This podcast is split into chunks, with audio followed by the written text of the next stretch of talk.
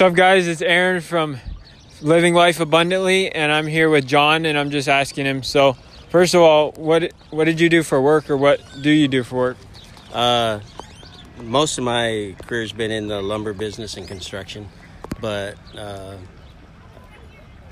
I've I've done a lot of things. Uh, first of all, you're Living Life Abundantly. Are you a Christian? Yes. So am I. Oh, awesome! Okay. Yeah. yeah.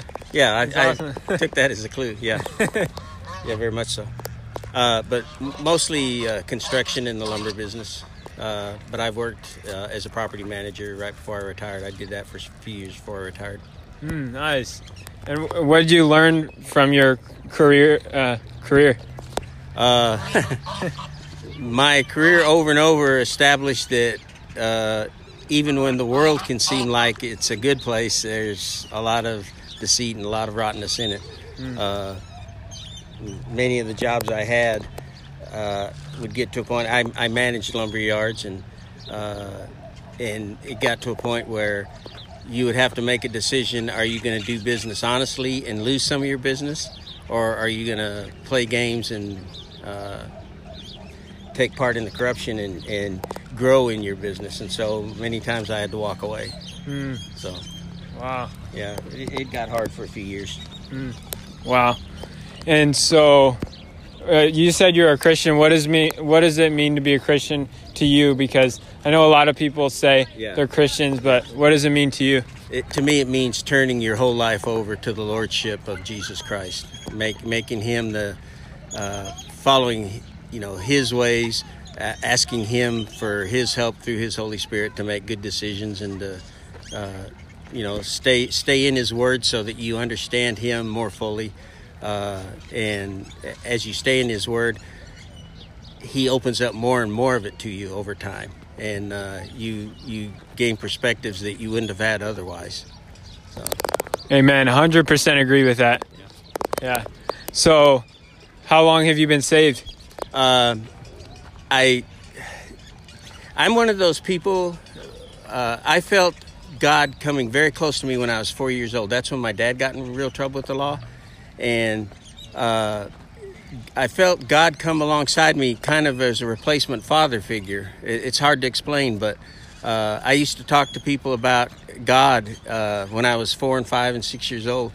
And uh, I grew up in the Catholic Church. Uh, but as I, I, I was blessed by having a grandmother who, although she was Catholic, she read the Bible and she took the Bible as her authority. So with her as an influence, I read in the Bible more and more, and I found more in the scriptures that would take me away from the Catholic teachings. And so by the time I was sixteen, uh, I was studying the Bible seriously. I still attended Catholic church because I wasn't sure Uh, until my early twenties, and it was in my early twenties that I stepped away from the Catholic Church, and uh, later uh, I I joined a, I became discipled by some Baptist men and joined a Baptist church. Uh, uh, now I'm I consider myself non-denominational. I go to one four six Church over here, Calvary Chapel. Oh, awesome! Yeah, do you know Pastor Greg? Pastor Greg? Uh, yeah. Oh um, yeah, the worship pastor. Yeah, at fourteen six. Yeah, yeah, yeah I've, uh, I've met him. I'm I'm fairly new there because I was going to Calvary Chapel Surprise, and with all the changes over there, I just started uh, recently going to fourteen six. But I have met Greg and talked to him. Yeah.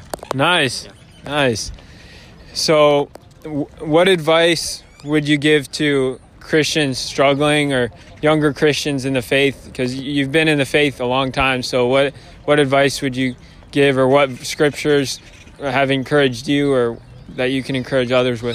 I, I would say one of the things that I think uh, any Christian, young or old, needs to understand is that uh, in Ephesians two ten, it, we're taught that our steps are set ahead of us. Our, our steps, our whole lives are, are planned and mapped by God, you know, even before we're born. And in Ephesians two ten, it says that he sets our steps ahead of us. Uh, the good works, you know, that we, we might walk in them. And they're from the Old Testament all the way through the New Testament. There's uh, that's worded in different ways. But God did design each one of us individually. He gave each one of us individual talents in, in different degrees. gives each one of us talents, each one of us skills, each one of us. And then when we become a believer, he gives each one of us, you know, individualized gifts, gifts of the Spirit. And if we'll spend time in the Word and spend time in prayer, that's that's so important. Every time you spend time in the Word, pray before you start studying the Word that the Holy Spirit will instruct you. And then each time that you get involved uh, in your prayer time, uh, even if you're not reading the Scripture, if you're just praying, which is extremely important, you know, always be asking God to instruct you, to bring to bring you in line with what His plan for you is. And if that becomes a theme of your prayer life and your Scripture reading, God opens up so many avenues for you uh, that are the steps that He did plan ahead for you, uh, that you will walk in them. So I, I would say that's, you know, I tried to raise my kids to do that. Uh, I'm real happy with where my three kids are uh, with the Lord. Uh, they have good, rich prayer lives. Um, I, I think that's, I I think it's just important to depend on God in everything. From the time my kids were little, I would say, I'm not your real father. Your real father is God in heaven. He allows me to be your daddy here. And I said, that's a special thing, but your real father's in heaven. And my kids grew up, I think, understanding that. So that's amazing, John. That's amazing. I I, really, I love that. That's that's really powerful. That's uh, some that's some really mature Christian advice for sure. And to pray before you read the Bible and keep in prayer. And I'm glad you I'm glad you instructed your kids in the way of the Lord. That's encouraging to hear as well. Yeah, so it's made a difference for them and for us, for my wife and I, and for them, and from our grandkids now. yeah, yeah, the whole generation, huh? Yeah, yeah. Praise God, praise God. Well, that's that's awesome. You have experience with evangelism? Yeah, uh, yeah. I I've done street ministry for several years. Uh, I did it in uh, as a young person in Fort Worth. I did it. Uh, then when we moved to California, I did it in California in the Sacramento area. West Sacramento and Sacramento, uh, did it uh, did it some in the Bay Area. Mm. Uh, I was, when I got called to Denver, uh, I got called to Denver in nineteen ninety-two, and uh, in late nineteen ninety-two, got there in nineteen ninety-three. Uh, the day that I got there, I met an older woman. Uh, this is kind of a long story, but uh, my second day in Denver, Uh, I got there late at night on a Sunday. On Monday morning, I'm in a in a used bookstore. Uh, I'd gone to one job interview, and I had about an hour and a half to kill before my next job interview. Uh, and I got hired at the first one for a full-time job, and I was hoping to get hired uh, for a part-time job at the second one, and I did. But it, I killed time by going into this used bookstore, and when I'm in this used bookstore, an older lady walks in, and uh, she said... Uh, Oh, well, I, I, I noticed her looking at uh, books in a rack that was titled Healing. And I felt the Holy Spirit telling me, go over and talk to that woman. And he's done that a few times in the past, you know, and it's always, uh, I've gotten many stories where this has worked out in amazing ways when he tells me, go and talk to that person. So I went over and walked to her, but I, on the way walking over, because I've learned, you know, you do it. You don't hesitate. You just go do it. And on the way over, I'm saying, Lord, I don't know what to say to you. So, you know, you put the words in my mouth. And as soon as I got to her, I said, uh, are you aware that the Bible has a lot to say on the subject of healing? And that wasn't what I was planning to say to her. That just came out. And she looked at me and she started grilling me. She spent forty-five minutes asking me, what does the Bible teach on this? What does it teach on that? What does it teach on that? And I'm thinking, this is like this is like an oral exam for an ordination. And I, I said, she's really hammering me. And uh, and uh, after a while, she says, uh, can we go outside on the sidewalk and talk? And it was, this is in the dead of winter in Denver, Colorado. It's very cold. The wind was blowing and it was just starting to snow. So I go outside with her, and she said, I got down on my knees in my kitchen crying this morning, asking God to send me a, a teacher for a men's Bible study that I've been teaching. And she said, I'm not supposed to be teaching men. And she said, I can't do it anyway. She said, I teach so many women's studies. I don't have time for this one, but I had no one to turn it over to you. And she said, uh, would you be interested in going and meeting the manager of a car wash? And I'm going, the manager of a car wash? And she said, yeah, it's very close to here. It happened to be in the same shopping center as where my next interview was. So we drive, you know, she, I follow her, and it's, I see the place that I'm supposed to go to. Uh, so she helped me, you know, not get lost. But we go into this car wash, and the guy managing the car wash had just become a Christian, brand new Christian.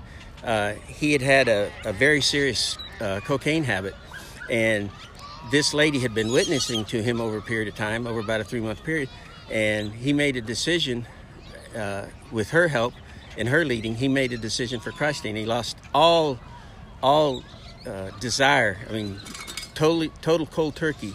Lost all of his uh, desire for the cocaine, but his wife didn't, and so there was extreme trouble between he and his wife, and she did leave him. But uh, for about a year and a half after that, I was teaching uh, a men's Bible study in this car wash on on uh, Tuesday nights, and uh, it, at that car wash Bible study, we had uh, several men come to the Lord over a period of many months. So uh, that's I, I realized as soon as I met her, and, and the way this was carrying through, that that's the reason that God wanted me in Denver quickly, you know. Uh, uh, I, I haven't told you half the story. When I got there, I ended up, my first morning there, I had, uh, I ended up with two dollars and sixty-three cents in my pocket. And uh, I, I went to a Sunday service in a little Baptist church and, and asked the deacon there if I could sleep in my truck on the church parking lot that night because I had nowhere to go. He told me I could. Late that night, by this, it, a big snowstorm, snow and ice storm hit Denver at that time. This was in uh, January of uh, nineteen ninety-three.